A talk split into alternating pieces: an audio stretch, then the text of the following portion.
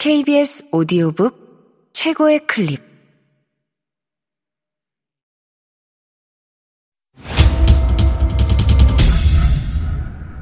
KBS 오디오북.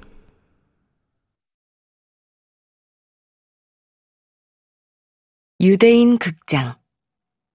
이성아 지음 성우 최현지 읽음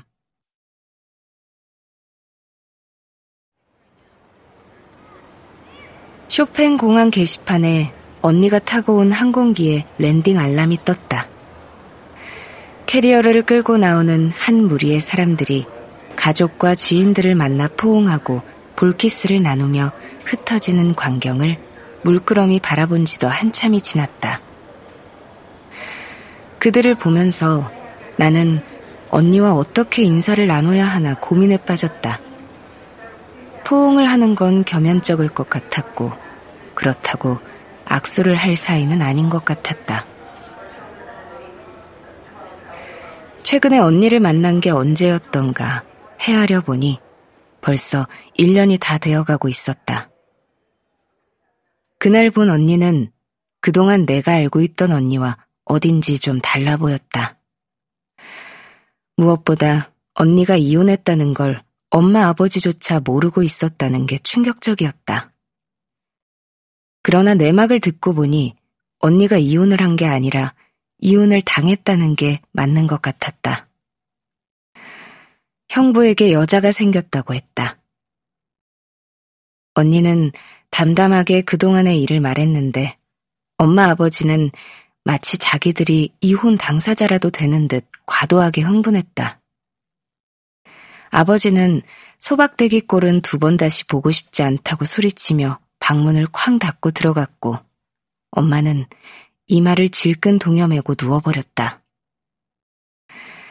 준 재벌 사위가 들고 올 선물을 잔뜩 기대하고 있던 엄마의 생일날이었으니 타이밍이 부적절하긴 했다.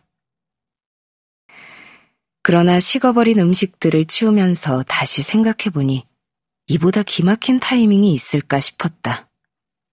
해서 설거지하는 언니를 슬쩍 곁눈질로 쳐다보았다. 기름기가 범벅된 접시와 김치 국물이 묻은 것까지 빈 그릇이 개수대 옆 싱크대 선반에까지 수북하게 쌓여 있는데 언니는 앞치마도 고무장갑도 없이 물방울이 튀는 것도 아랑곳하지 않고 설거지에 몰두하고 있었다. 자기 때문에 생일 모임이 엉망이 되었는데 자기와는 아무 상관없는 일이라는 듯 초연하게 마치 물놀이라도 하는 것처럼 보였다.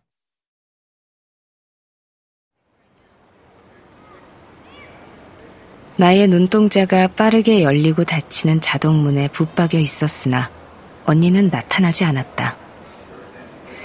사람들이 어느새 다 흩어지고 자동문도 더 이상 열리지 않았다. 언니에게 전화를 해보았으나 연결이 되지 않았다. 문 너머에 있을 언니와 소통할 방법이 없었다. 저 너머에 있기는 한 걸까? 나는 거기에 무슨 해답이라도 있는 듯 나도 모르게 손바닥을 펴고 들여다보았다. 항로처럼 이리저리 얽힌 손금이 손가락 사이로 흘러내렸다. 어느새 입국장에는 나 혼자 남았다.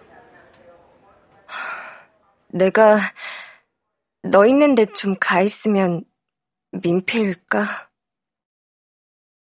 이유 같은 건 없었다. 그냥 바람을 좀 쐬고 싶다는 게 다였다. 민폐라는 말이 묘하게 걸렸다. 언니가 왜 그런 말을 하는지 짐작은 갔다. 바르샤바에 오기 한 달 전쯤 집에 들렀을 때 엄마는 아버지가 자리를 비운 틈을 타서 속삭이듯 말했다. 그 언니 말이다. 시향에서 잘렸단다. 지휘자랑 불미스러운 일이 있었다는 소문이 그 바닥에 쫙 퍼졌다 카더라. 아이고 마. 최 사장 사모님이 그 소문을 들려주는데 내 사마 남새스러 봐서 고개를 못 들겠더라. 불미스러운 일이 뭐냐고 내가 묻자 엄마는 새삼스러운 걸 다 묻는다는 듯이 눈을 흘겼다. 뭐겠노, 남녀 사이에 뻔하지. 그러니까 뻔한 그게 뭐냐고? 음, 야가 와 이러노? 엄마는 징그럽고 불미스러운 뭔가를 떨쳐내려는 것처럼 흠칫 몸을 떨면서 쏘아붙였다. 인자 그 바닥에서 밥 벌어먹기도 힘들게 됐는데 그거보다 더 불미스러운 일이 어디 있겠노? 이혼까지 당한 주제에. 엄마는 아버지 방 쪽을 살피며 덧붙였다. 아버지한테는 입도 뻥끗하지 말해. 졸도하실까봐 겁난다. 누가 봤으면 남의 집 딸의 가십을 옮기는 줄 알았을 것이다. 나는 한오라기에 자의식도 없이 맑은 엄마 얼굴을 뚫어지게 쳐다보았다. 그렇다고 내가 언니를 걱정하며 연락을 하는 곰살 맞은 짓을 한 것도 아니었다.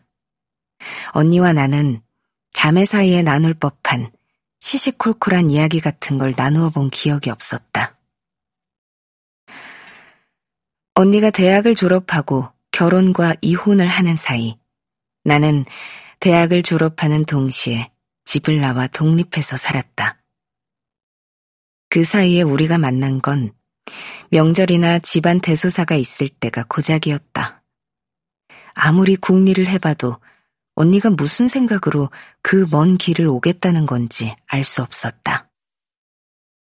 내가 이곳에 있는 동안 숙소비를 절약하려는 속셈, 그 이상의 이유를 나는 찾지 못했다. 같은 서울 하늘에서도 따로 만나 밥을 먹거나 차를 마시는 일도 없던 사이였는데, 설마 내가 보고 싶어서 올 거란 생각은 손톱만큼도 들지 않았다. 그랬으므로 언니도 민폐라는 말을 썼는지 몰랐다. 오고 싶으면 와. 삐딱한 생각과 달리 나의 대답은 선선했다.